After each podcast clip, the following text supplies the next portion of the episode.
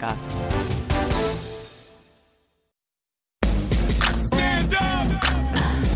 Stand up! Stand up! Stand up! Friends, we can all listen to the sunny side of sports. Great show, bro. This is Sunny Side of Sports. right here on the Voice of America. Voice of America! Sporty greetings to all our Voice of America listeners.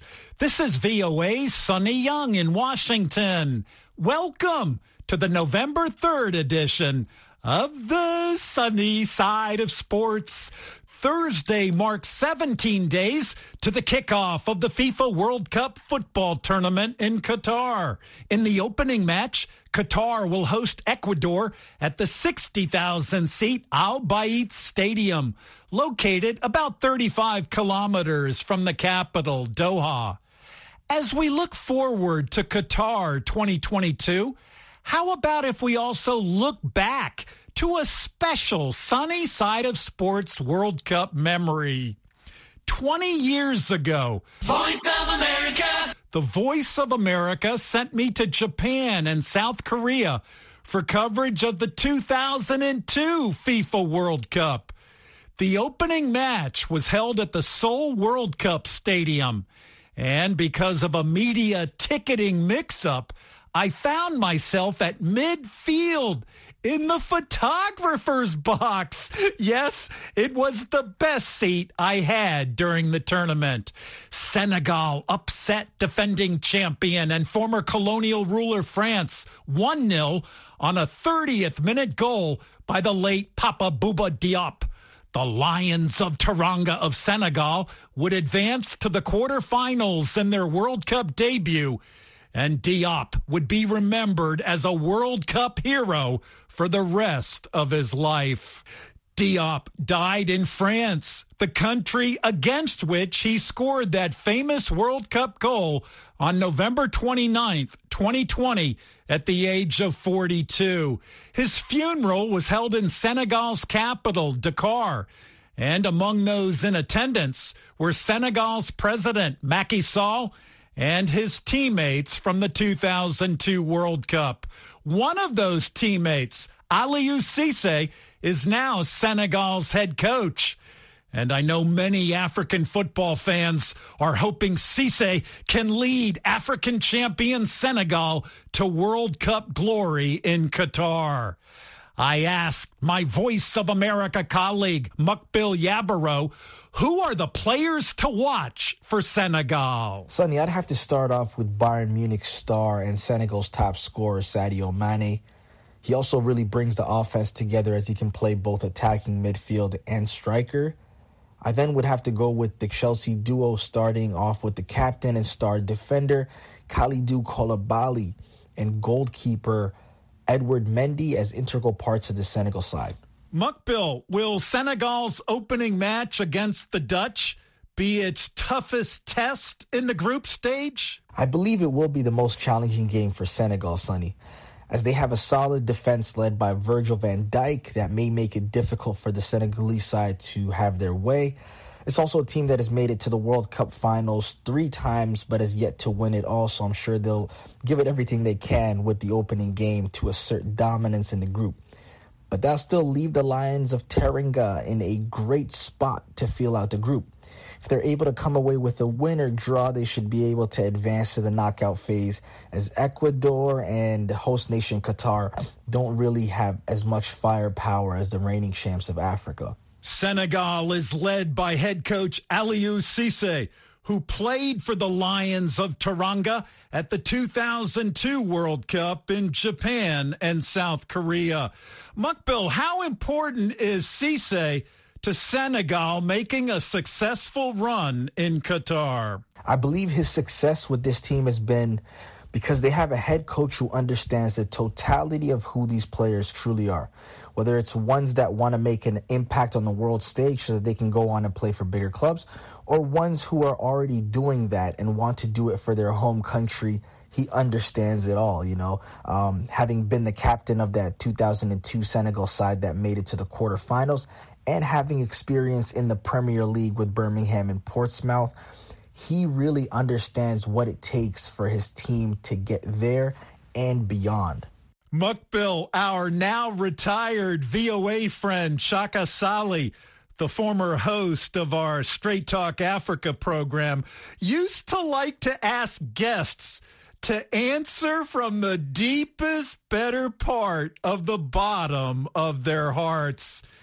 In the deepest, better part of the bottom of your heart, Mukbil, do you think Senegal can better its 2002 World Cup performance and make it to the semifinals or even the final?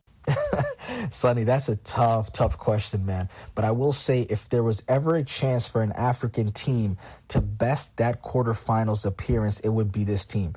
I feel as though this team plays excellent team ball and they have three key players that I mentioned earlier that have leadership across the board. They're also coming off that AFCON win, which I'm sure will give them a boost as well. So, to answer Shaka Ssali's question, from the deepest, better part of the bottom of my heart, I feel like Senegal can go further than the quarterfinals. You heard it here first, Sonny. What about fan support, Mukbil?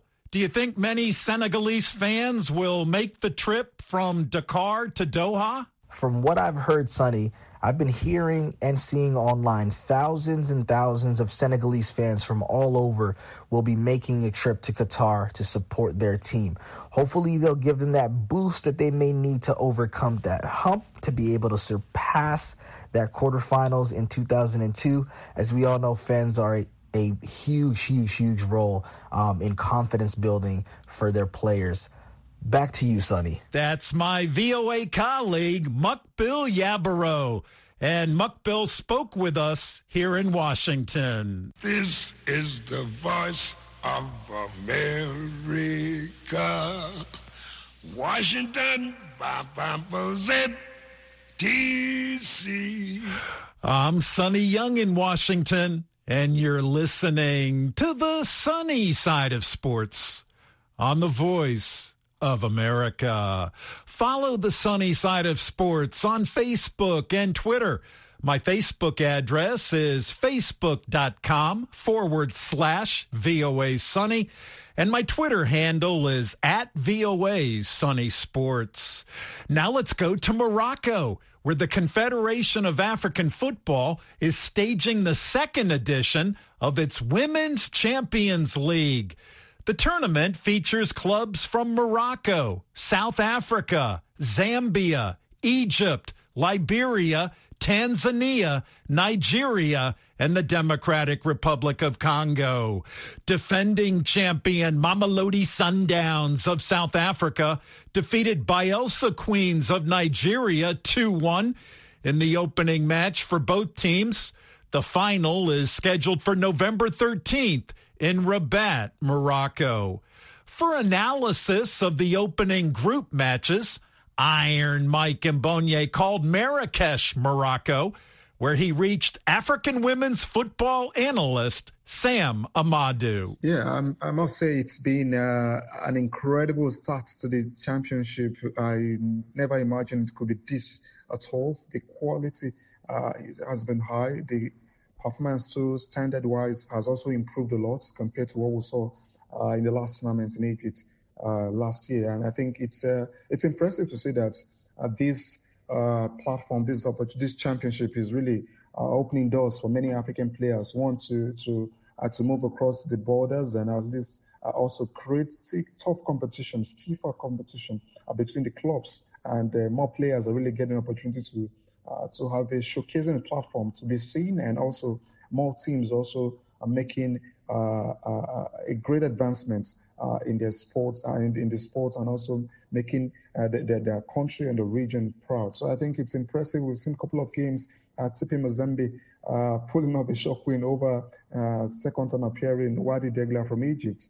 these are CECAFA. These, these are North African champions, and, and, as well as being uh, Egyptian champions, and it's impressive to see what they have managed to achieve. And uh, we also have on one end too from uh, the Group B, uh, where we also have the opening game, tough one between Mamelodi Sundowns and uh, Bayelsa Queens. This is much of a uh, Nigerian South African rivalry kindred, and we saw how the South Africans did pull off another shock win over the Nigerian side. Quite a tightly contested game, but again, you could see how much of an improvement and technically and also tactically wise uh, the South African game has has gained in the last few years, and it's also resonated with the fact that they are African champions, uh, and it speaks only about the quality in their team and also how much they've improved over uh, the last 12 months. You followed the first edition of the CAF Women's Champion League. Do you think there will be surprises or upsets in the second edition? Yeah, for this championship, I feel it uh, it could go either way. You never could tell, but again, uh, we must give credit to all the teams involved and uh, how well they are also setting up themselves.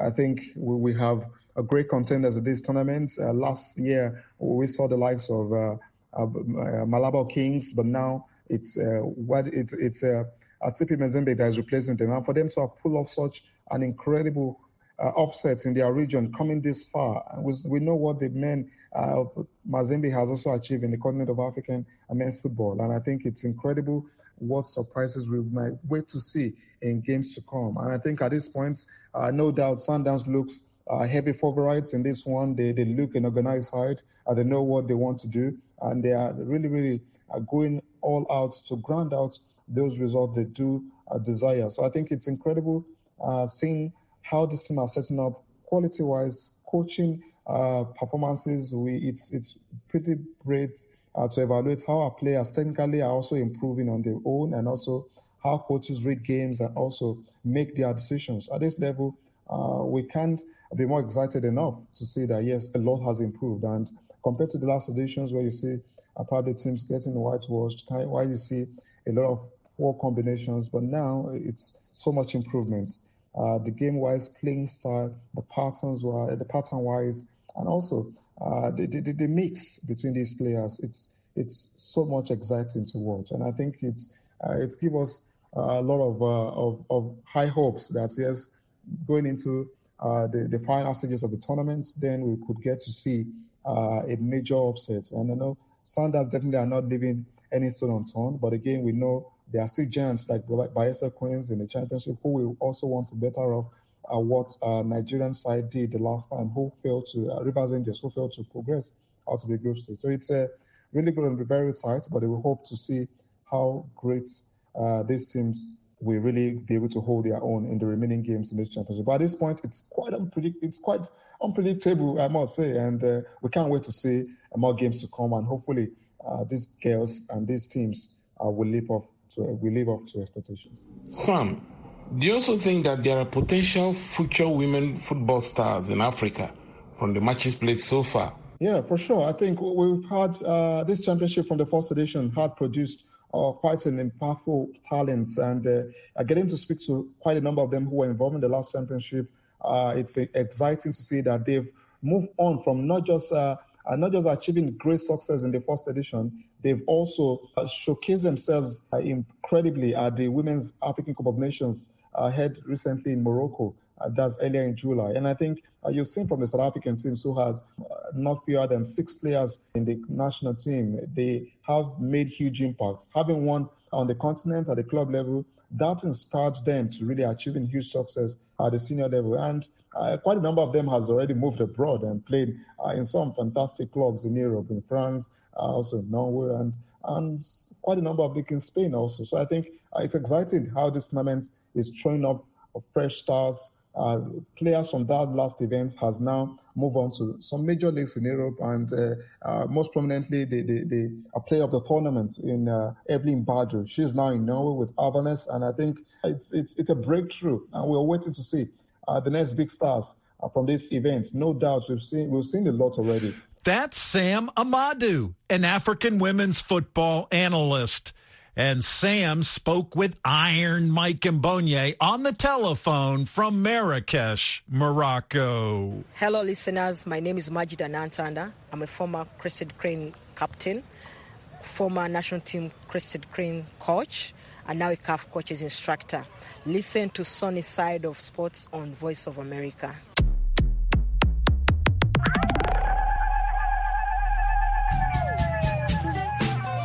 Hello. This is Heather Maxwell, host of Music Time in Africa. Join me every Saturday and Sunday for an hour of awesome African music.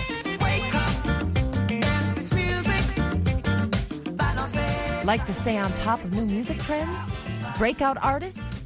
New releases? Maybe you just love the classic styles and artists of the past.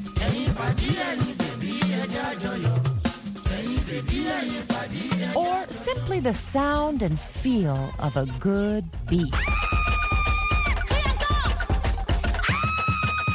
Whatever your pleasure, you can get it every week right here on Music Time in Africa. So join me on your local FM station Saturdays and Sundays at 1500 and 2000 UTC. Thanks, Heather. That's Heather Maxwell the host of the Voice of America's longest running English language program.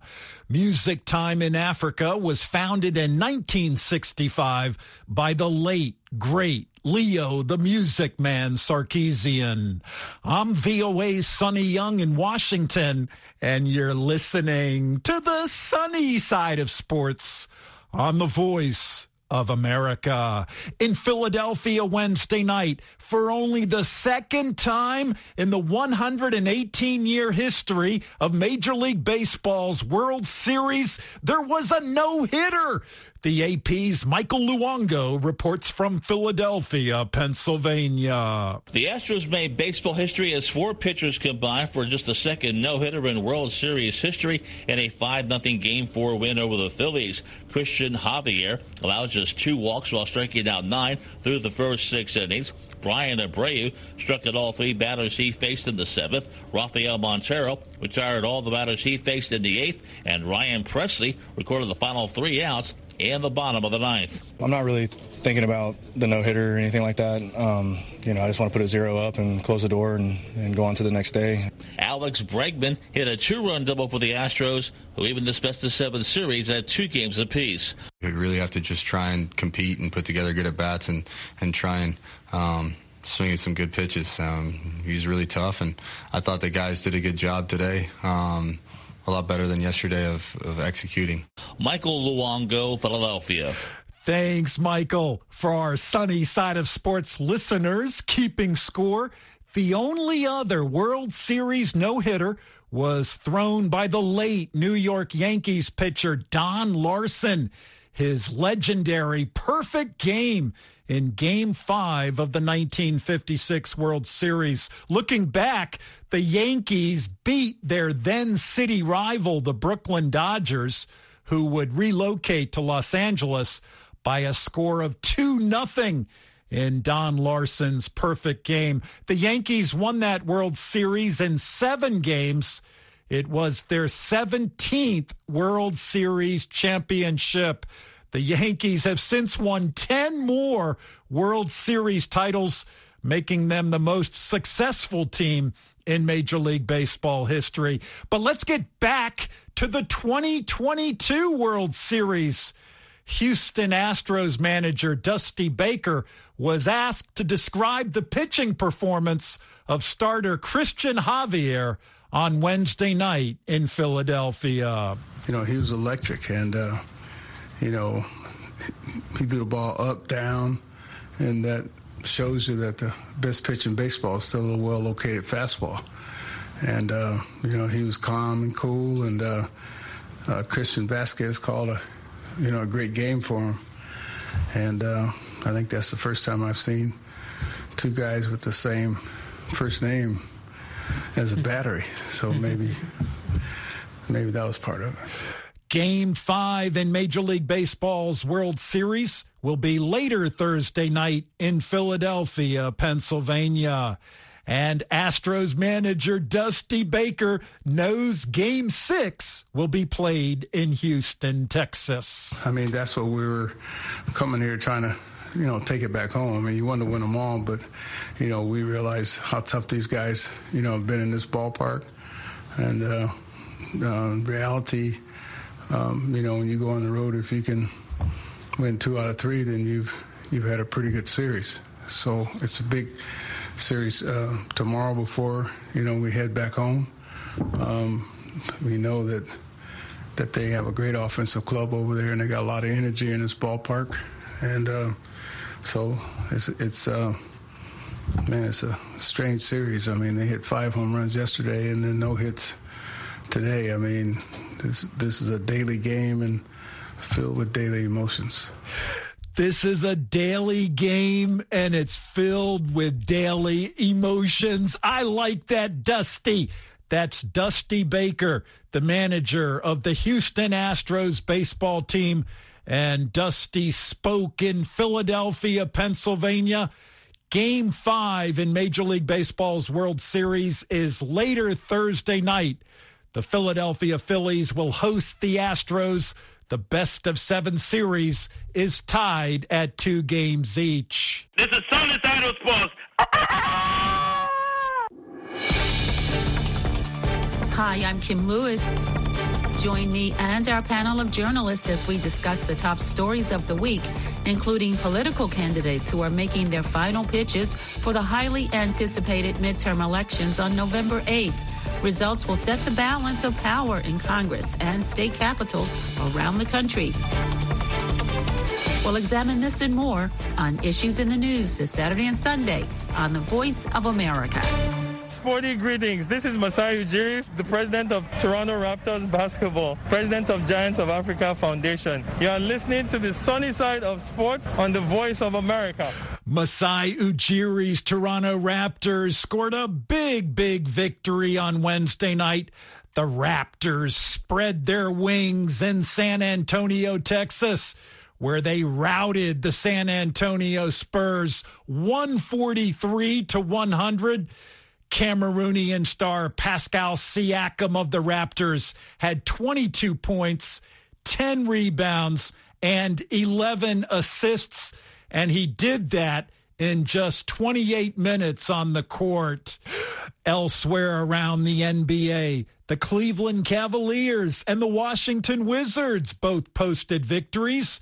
As we hear now from the AP's Dave Ferrie. Darius Garland returned to the court and pumped in 29 points in the Cavaliers' sixth straight win, 114 113 in overtime against the Celtics. Garland also had 12 assists in his first game since missing five straight with an eye injury. I'm super happy the way that we fought throughout the entire game. Uh, I don't have a lot to say for real but I'm super excited about this group. Donovan Mitchell added 25 points for the Cavs, who survived a 12-0 run by Boston to start the fourth quarter before beating the Celts for the second time in a week.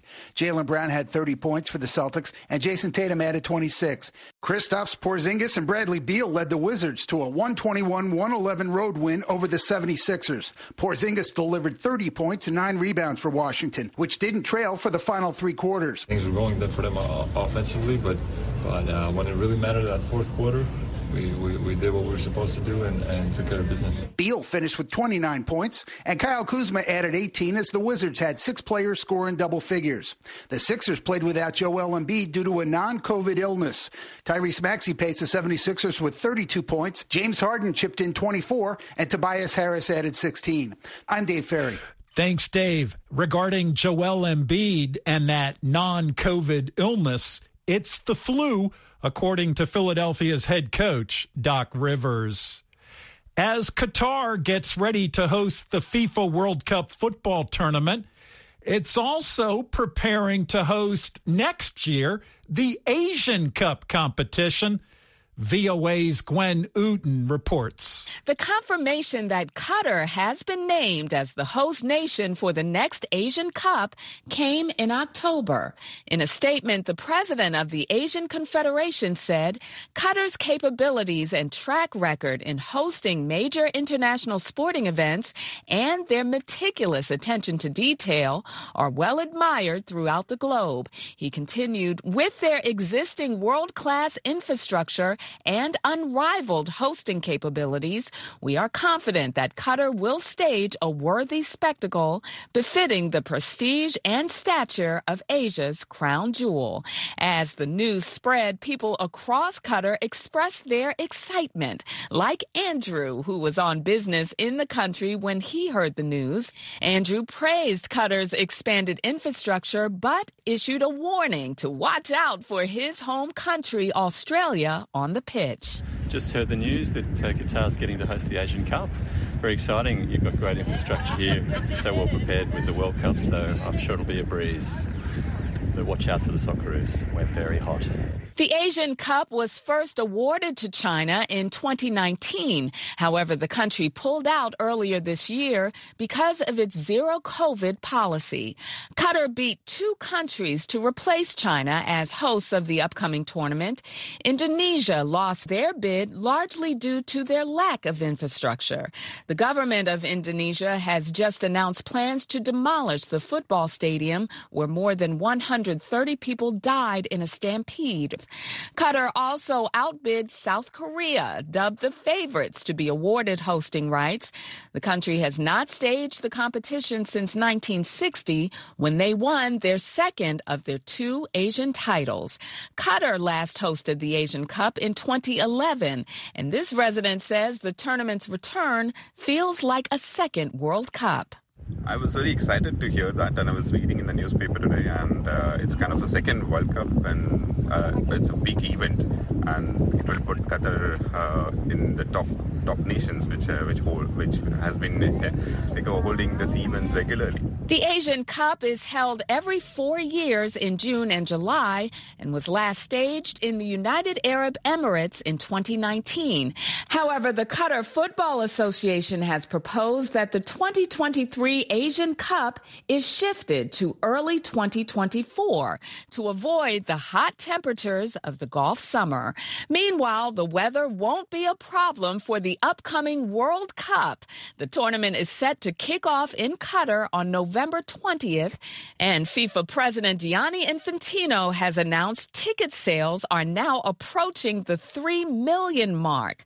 Those in attendance will have to carry a digital Hayya card at all times. The fan ID card will serve as a permit to enter the country, as well as stadiums and fan zones, and will provide access to free transportation. Venue manager Syed Al Sawadi says all it takes is a simple application. Your Hayya card is your entry permit to the country. So, if you have the application, or, or, or, or uh, if you have the ticket and the application, you can step in, uh, in, uh, inside the country. If, God forbids, you have a certain problem with the application itself, there will be several customer service officers that are available at the airports, whether it is Hamad International Airport or Doha International Airport. As soon as you enter the country, you are uh, eligible to use the services that has been given, as, as has been stated a a couple of minutes ago. In addition to that, if you get to have any kind of problem, you can access the hotels, which will ha- have customer service as well. And we will have access to this service center and ABHA service center. In addition to that, the stadiums. So we have made sure that if you have a problem with the application, you have more, um, you have more than one option to solve that. And Hayya Executive Director Syed Al Kawari says more than half of total ticket holders have signed up for the card. The number is increasing one by one, but uh, I can tell that we have covered 75% of the total ticket holders so far. Uh, it's, a, it's a positive number showing us that people are using these applica- platforms and they are applying. And this center, inshallah, will be serving them whenever they want to have their card printed with them. Last month, FIFA launched a new ticketing app that gives users access to tickets and information on their mobile phones, and paper tickets are currently on sale in Doha. But whether fans download a digital ticket or buy a physical one, all are encouraged to apply for the Hayya ID card, which will be mandatory to attend all World Cup matches. And that is all from me, Sonny. Back over to you. Thanks, Gwen. That's my VOA colleague, Gwen Uden.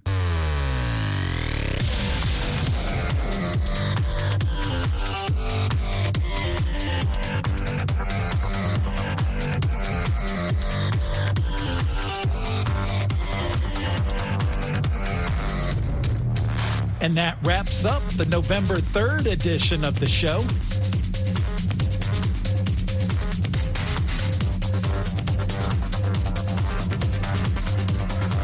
You for tuning in. I get it.